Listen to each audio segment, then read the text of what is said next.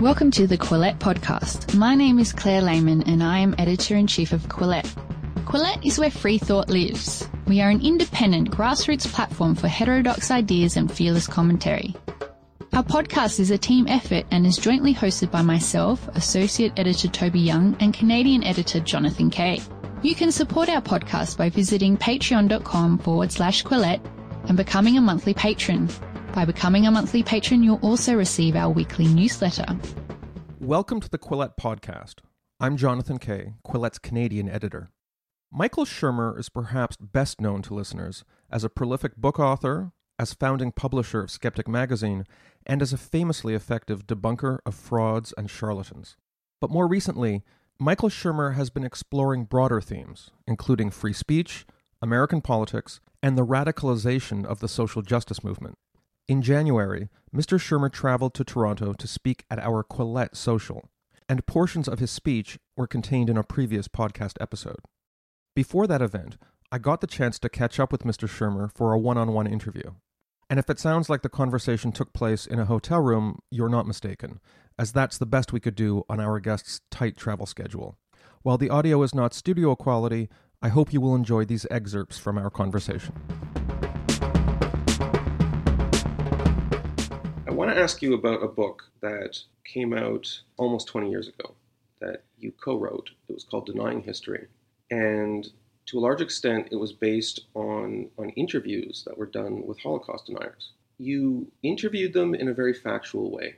You were trying to find out why they think these, these horrible, strange things they think. Could you do that book in the same way today I think so. Okay, I think I probably would get stigmatized on social media, something like that, but I don't care.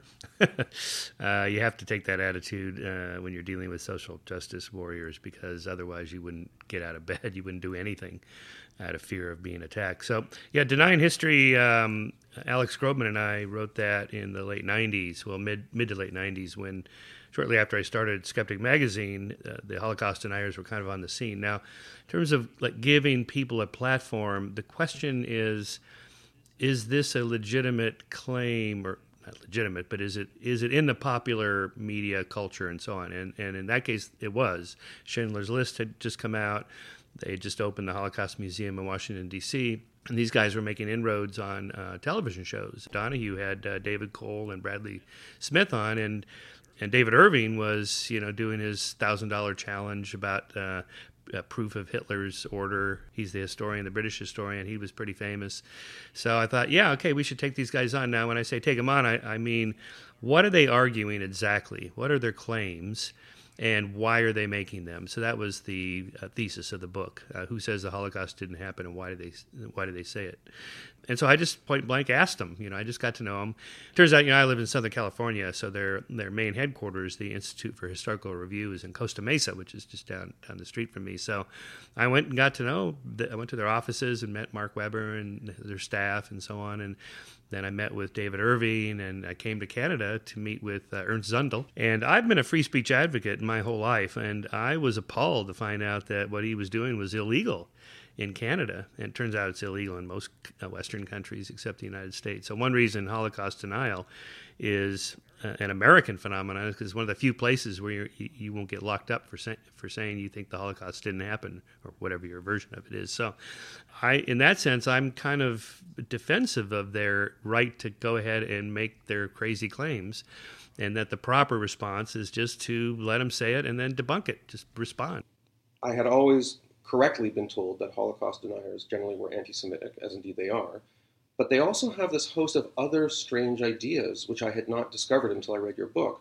I think it was in your book that I read that Ernst Zundel, like other Holocaust deniers, believes in a fantasy universe of, of Hitler going off to Antarctica, and they weave very strange ideas. It isn't just anti Semitism, uh, were you surprised to, to hear about these things? Yeah. Well, we, we at Skeptic kind of specialize in conspiracy theories, you know, so I, I, I thought it was rather interesting that they also glom onto some of these conspiracy theories. Of course, the, the biggest one is that, you know, the Jews are the traditional enemy, as they call them. The Jews are, you know, running the media and, and have all, the, all these powerful organizations like the Illuminati and, and the New World Order and so on, that these are all Jewish, secretly Jewish run organizations. And, uh, you know, their, their thing was that uh, you know, the Holocaust denial claims are all wrapped up in a, in a larger worldview. So one of their motives, uh, other than just blatant anti-Semitism, as you note, um, is to kind of expose to the public what is really going on underneath the scenes, and by uh, showing that the Holocaust didn't happen the way we think it did, you can then un- uh, pull the veil back and show that they're also doing all these other things. Were you criticized at the time for giving a platform for people who, who think these things? There were some Holocaust historians and scholars who thought it problematic that I was giving them a platform. I mean, we, we put um, we put them on the cover of Skeptic magazine. I appeared on uh, some shows with them. I was on that Donahue show. I debated Mark Weber in a public venue, sponsored by his magazine. Uh, to me. I'm after the people that wonder if there's something to it. Now, I know I'm not going to change the minds of David Irving in these in these hardcore Holocaust deniers. But you know, there's a lot of people that do wonder if you know, hey, maybe there is something to that thing about the gas chambers, or maybe it wasn't six million, maybe it was three million, and you know, maybe the the Allies did this bad thing too, and you know, the, moral equivalency argument. And so, to me, if you just say, you know, David Irving says, well, you know, they they couldn't possibly have uh, killed a million people in gas chambers because, and then he makes his argument. And if your response is, well, you're an anti-Semite, that's not a response. What is the response to his claim about how gas chambers work and how long it takes to burn a body? And he's got all this stuff. And you actually have to know something about it. Now, that requires some uh, heavy lifting. You have to actually study the subject. Most people don't have time to do that, so that's our job. But, uh, but the proper response is here's the claim, here's the answer. Here's the claim, here's the answer. And then the reader can go, oh, I see. So this is a bunch of bullshit. It is tempting to just say you're an anti Semite and in fact they are anti-Semites. Yeah. But that if that is the end of your response, then people in the middle are going to say, well, you haven't really debunked what they've said. Or just ignore them. I mean, if you you don't have to respond, you you can ignore them. But this is what I do for a living. So, I mean, I even came to Irving David Irving's defense in um, uh, I forget the year he was arrested at the airport in Austria in Vienna um, for merely for thinking a bad thought because Holocaust denial is under hate speech. And it's illegal in Austria. And he went there to give a speech, and uh, it was kind of publicly announced, so it was clear. And they nabbed him at the airport, and he was put on trial, and he was jailed for like a year or something. I wrote a letter to the judge saying this is wrong. He didn't even give the speech, so this is a thought crime. I find that appalling. My experience as a Jew living in North America, and as somebody who tends to monitor conspiracy theories on the web and that sort of thing, is I actually think that Holocaust denial was more of a problem 20 years ago than it is now. Yeah, I, th- I think it's not. Well, in in small local pockets like they used to have in the 90s, I think that's largely attenuated. I am concerned about the anti uh, larger political anti-Semitism in the Middle East, the attacks on Israel, uh, the BDS movement.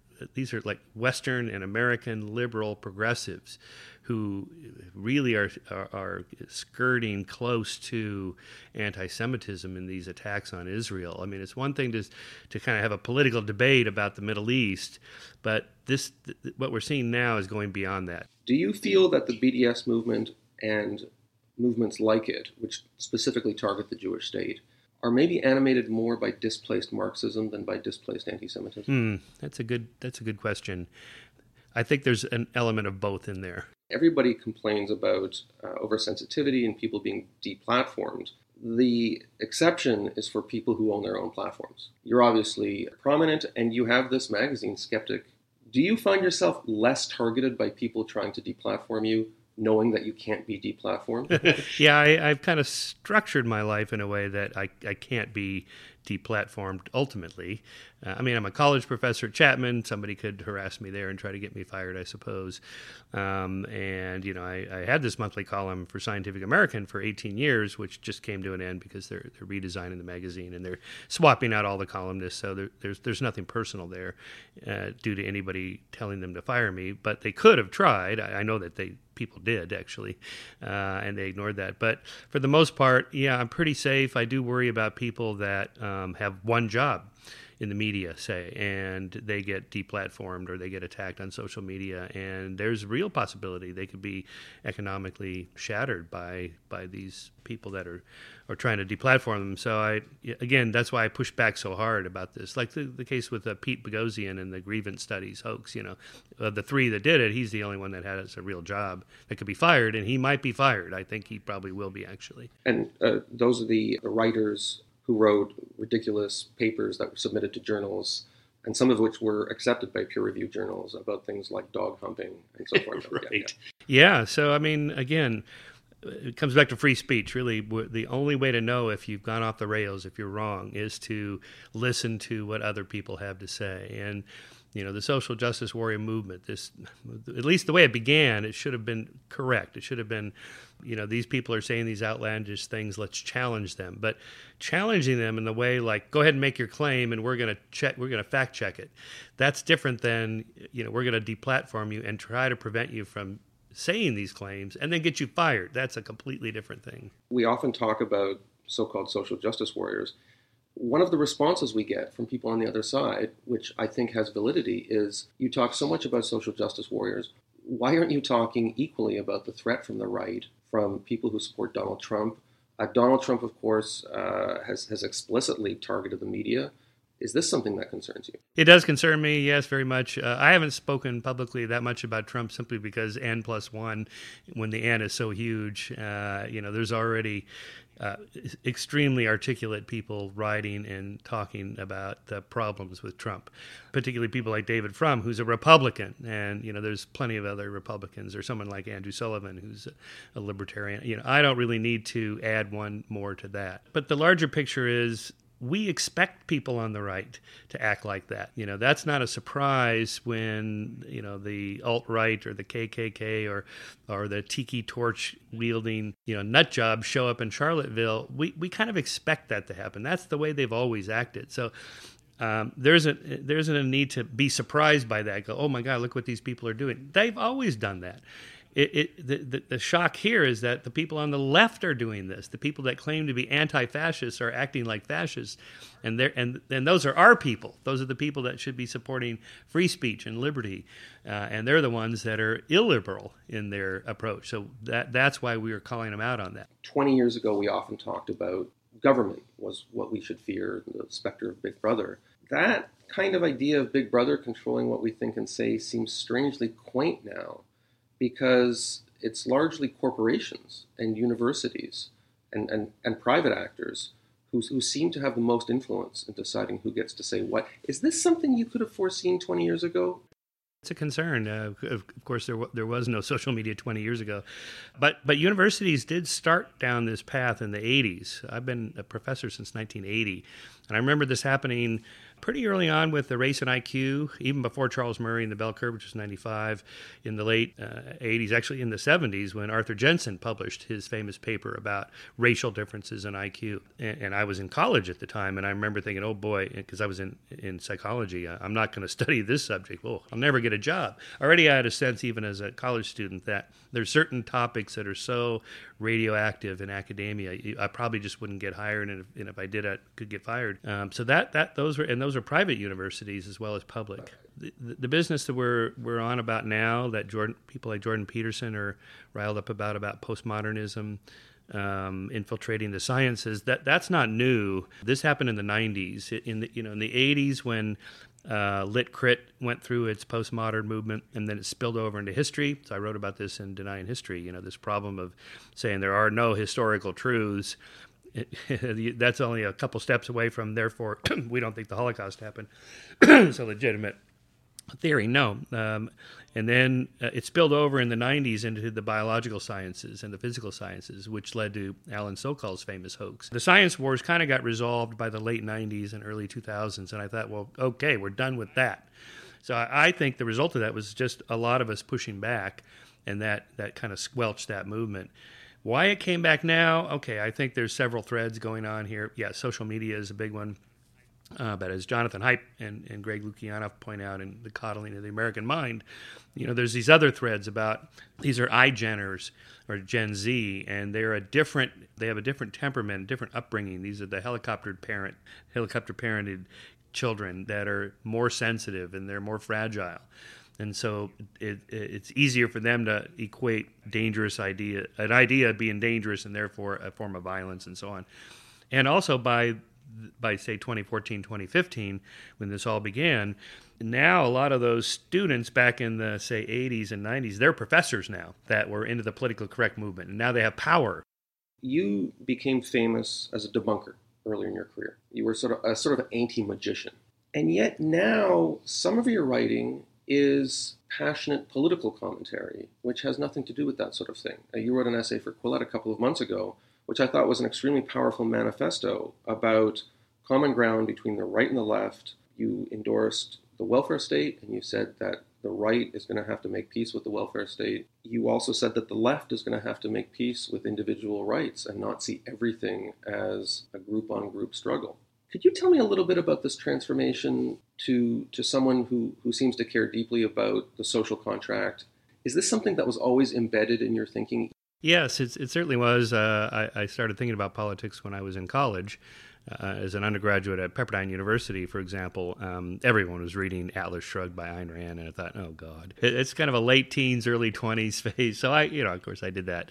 But you know, setting aside the you know extreme versions of that uh, kind of libertarian view, which I ultimately rejected and moved on to a more centrist or classical liberal or something like that position, which I am now it, was always there and uh, but our our mission statement with skeptic magazine for example for my day job is you know we, we pretty much stay out of politics because there's so many other people that do that. For me and the reason i'm writing about it more now is that i don't want to just keep writing the same books over and over you know debunking astrologers or, or conspiracy theories or whatever. We've done that a lot. So but a political claim is in principle no different than any other claim that that's testable I mean, if you say this tax rate is better than that tax rate, okay, show me why you think that. Or there's a problem with liberal democracies, and here's why. Okay, that's a that's a rational argument that should be open to rational uh, inquiry and debate, just like any other claim of a conspiracy theorist or an alternative cancer cure person or whatever, anything.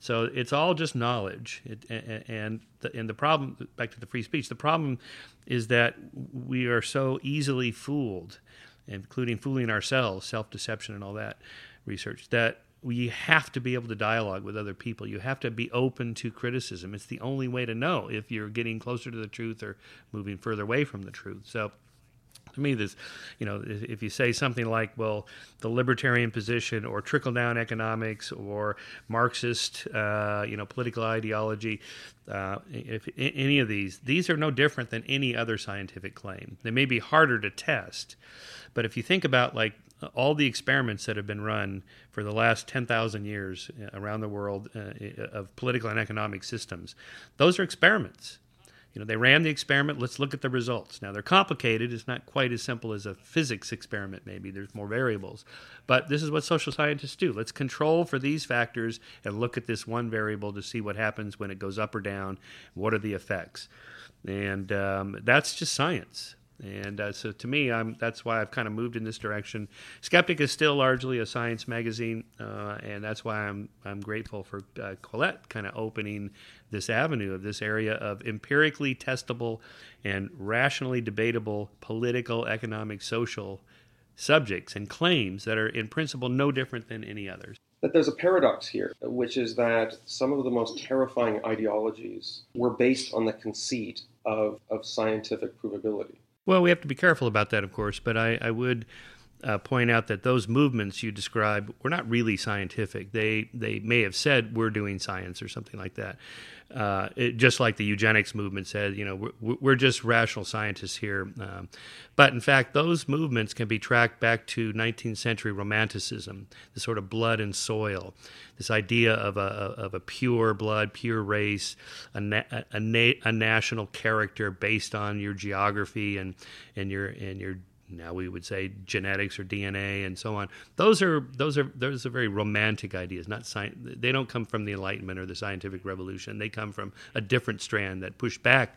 That was a sort of an anti-Enlightenment movement in the 19th century. So, um, uh, but nevertheless, we can treat the claims. If you say, you know, like in the in the 20s, there was a big debate between Trotsky and Lenin about uh, Trotsky and Stalin uh, about when Lenin was about to die. It's like who's going to come to power, and and their debate was you know what what's the proper form of communism? You know international or national? And you know Trotsky wanted to make it an international movement and Stalin just wanted to keep it in Russia and so on and then they the, the debate just was who, who should we kill to get to this this this promised land? And uh, and of course, ultimately Trotsky lost that debate and then was assassinated by by Stalin's men. So the problem here is if you're aiming for utopia, which is never attainable, and the only thing holding you back from reaching it are these people over here, so we have to eliminate them, which is pretty easy to get people to think. Uh, like with the trolley problem, you, you, you can get most people to, to agree it's okay to flip the switch to kill one person, innocent person, to save these five people. Uh, most people will do it. They say they would do it. And so, how easy would it be to scale that up? Well, we got to kill these one million Jews in order to achieve this utopian state where the five million people get to live a better life. But those Jews are holding us back. We got to eliminate them, and then you're a few steps away from genocide.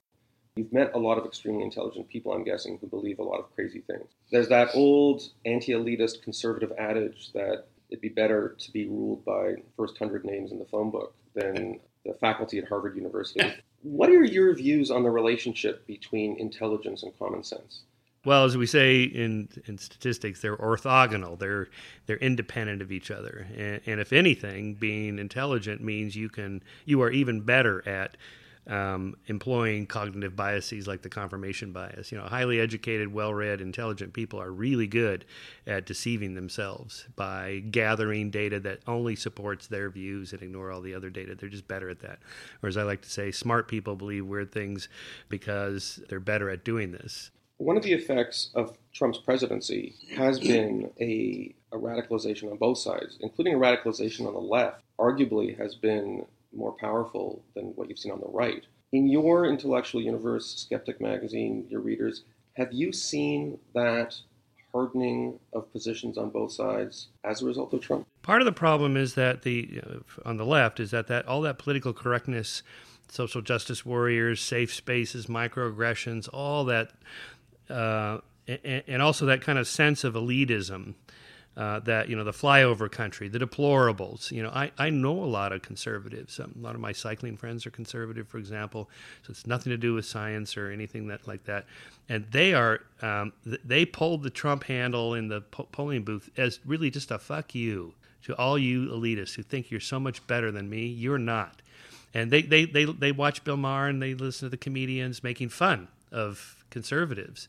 And it's like, you know what? Fuck you. I mean, if you want a, another four years of Trump, social justice warriors, keep doing what you're doing because there, you know, there's tens of millions of conservatives watching, going, all right, you want that? We're gonna we're gonna give it to you. And, and again, why you know, so why aren't we criticizing the right now? Well, we did back in the '80s because that's what they were doing. They were the ones in power that were doing this stuff. You know, the so-called moral majority, which they say was neither, uh, but they were they were a majority enough that they they had a lot of power and they were able to influence political elections. Um, and yeah, there were tons of us pushing back. The left really then, I think, had some effects such that by the 90s they got Clinton elected and, and the pendulum swung the other way. So yeah, there's nothing new in this in that sense, but it's dangerous. And but again, it's surprising because the left is not supposed to be in favor of censorship of speech and so on. So they're really just showing themselves to be really not so different from the right in that regard. I noticed that you are talked about a lot on social media, and it doesn't seem to have changed your basic personality or your message. Have you had a strategy for balancing your long term projects like your books, your stewardship of a magazine, with sound bites that you emit on social media? Honestly, I have no idea what I'm doing on social media. Like most people, I'm just kind of bouncing around trying to figure it out. Uh, I do Twitter and not much Facebook. I'm just got back on Instagram after Joe Rogan talked me into it the other day, and I don't know. Uh, I, to me, it's kind of a platform for. It's a marketing platform. It's a it's a, a tool to say, here's we got this conference coming up, or I'm speaking here or there or whatever. I got a new article on Quillette. Here, read it. It's it's also a way to reach out to people and just have little darts, you might call them, uh, just to throw out a, a, quick comment on something when I don't have time to write a 700 word essay or a 3,000 word article that takes you know uh, t- takes some time. Um, I think it's just a way of kind of expressing how you feel at that moment. That should be okay. Get a lot of pushback. I don't know. I try not to read the comments too much because you'll just go insane. If it doesn't, if it looks like I don't care, that's not not the case. You know, it bothers me when you know when people attack. It does because I'm human, like anybody else would feel that way. But you have to just pretty much ignore it. When you say social media is a good way to just say what you think at any given time, it takes me to a comment that a university administrator made to me when I asked him about the environment on campus. He told me 30 years ago, students would write back to their parents maybe once a week to tell them how things are going. Now they text their parents 20 times a day. Decades ago, it was about the climate. Now it's about the weather. And it's because of that instant phenomenon that a parent will get a message from a kid who's freaking out about a test or or some problem in the dorm, and the parent will phone the administrator, and the administrator will have to act. But are, are, we part of the problem? Like when we go on social media and we freak out over something that we won't be freaked out over a couple of hours later, is it the thing where we're reporting on the weather instead of the climate? Like, are we part of the problem that that, that college administrator was describing? Yeah, maybe we might be. It's too soon to tell. I mean, this whole thing, like in a decade, twenty five years from now, there may be no social media. The whole thing may just just disappear and be replaced by something else. Who knows? I, I really don't know. Again, I don't know what we're doing. I'm not sure anybody really does. You know, we're all kind of groping our way into the dark, wondering what's next, and just trying to trying to participate. Uh, but it is a participatory process, so I, I, think there's benefits to it. There's a lot. There's an upside to social media that you know we don't want to overlook that. It's fun to bash it, but you know it, it's given a lot of interesting people a voice uh, that they couldn't have had before because there were only so many media outlets. So this whole intellectual dark web movement thing that I'm supposedly a part of is it really it's the only thing in common is that we all have a voice on alternative media uh, that we promote because it's harder to get a voice on the mainstream shows, uh, Hannity or, or, or, Anderson Cooper on CNN or, or, any of the mainstream newspapers. Only so many people have a column or a, a, chance to give their opinions. So when you guys at Quillette found these young writers, you know these are really some pretty good writers and and really sharp thinkers. I'm amazed at how much talent is out there. And some take someone like Dave Rubin or Joe Rogan. You know, if before social media, they, they would very unlikely ever get their own show on a major network. Just three, four networks, and and just a couple of shows for that kind of thing, and they're all directed and controlled. This is an opportunity for uh, you know the millions of people who are smart, thoughtful, to have a voice. I, I think that's great. Final question. Let me ask you about the name of your magazine, Skeptic. Skeptic is a weird kind of word because on one hand it means somebody who is questioning authority, uh, which we, we teach everybody to do. We question dogmas. A skeptic is somebody who isn't taken in by received wisdom. And yet, when I was doing my, my book on conspiracy theories, a lot of the craziest people I met considered themselves skeptics and considered themselves rigorous skeptics who, who followed the evidence and, and were, were often very smart people who nominally used the tools of science. Does the word skeptic mean the same thing to you now as it did 20 or 30 years ago? Yeah, when we founded the magazine in '92, it was like, what do we call it? And you know, science was taken, and and I didn't want some cumbersome long thing like discussing this. You know, the rational, scientific, skeptic, or reasonable. Per, you know, yeah, here's to the enlightenment. You know, it's like no. So skeptic is just one word, short. Uh, it, it's it's a short enough word you can print it in large print, like on the top of a magazine, which at the time was it was just print. That was it. So you know, we had to stand out on a bookstore because uh, we're you know we're in every bookstore in North America. What few are left? but immediately I saw, oh boy, this word is provocative because you know the Holocaust deniers. We're Holocaust skeptics. We're good skeptics. Shermer, you're a good skeptic. We're good skeptics. You're just on the wrong side of the skeptical debate. And the climate deniers, they say the same thing today. Look, we're just climate skeptics. We're just applying the tools of skeptical science to show that this is a bunch of bullshit. Okay, so anybody can use the word. Question is, is what's the preponderance of evidence? You can always find somebody to say I'm the skeptic of that particular claim, whatever it is. Big Bang. There are Big Bang skeptics. There are evolution skeptics. I heard one the other day on Joe Rogan that there are space skeptics. People have never heard this one. Even the flat earthers kicked them out. You know, there's no such thing as outer space. So you know you've gone off the rails if the flat earthers think you're you're crazy. So yeah. So what's the criteria? You know, this is what Carl Sagan called his you know baloney detection kit. You know, what kinds of questions can we ask to see which kind what kind of skepticism is this? So, like with the climate debate, for example, there's this you know meme going around about the 97%. Okay, what does that actually mean? It's in support of uh, global warming is real and human caused. Well, it's it's a study done with uh, on many thousands of peer-reviewed scientific papers related to climate change, in which 97% of the of the papers, not the authors, the papers concluded that it's real and human cause. So, well, what about the three percent? Maybe they're the those skeptics are the ones that are right because you know, after all, remember Galileo and, and Newton and Darwin and so on, and, and you know they were the tiny uh, minority pushing back against the, the dogmatic uh, majority. Okay, maybe, but probably not because the convergence of evidence from the 97% from all those different fields point to the same direction. They don't know each other, they work in different sciences, they go to different conferences. So it's not like they're meeting in, to get in cahoots to converge their claims to one. The 3% converge to nothing. They're all over the board. So that, that's one that's one tool. Thank you very much for taking the time to talk with Quillette. Good luck with the skeptic. You're welcome, and thank you. If you would like to support Quillette, please consider becoming a patron.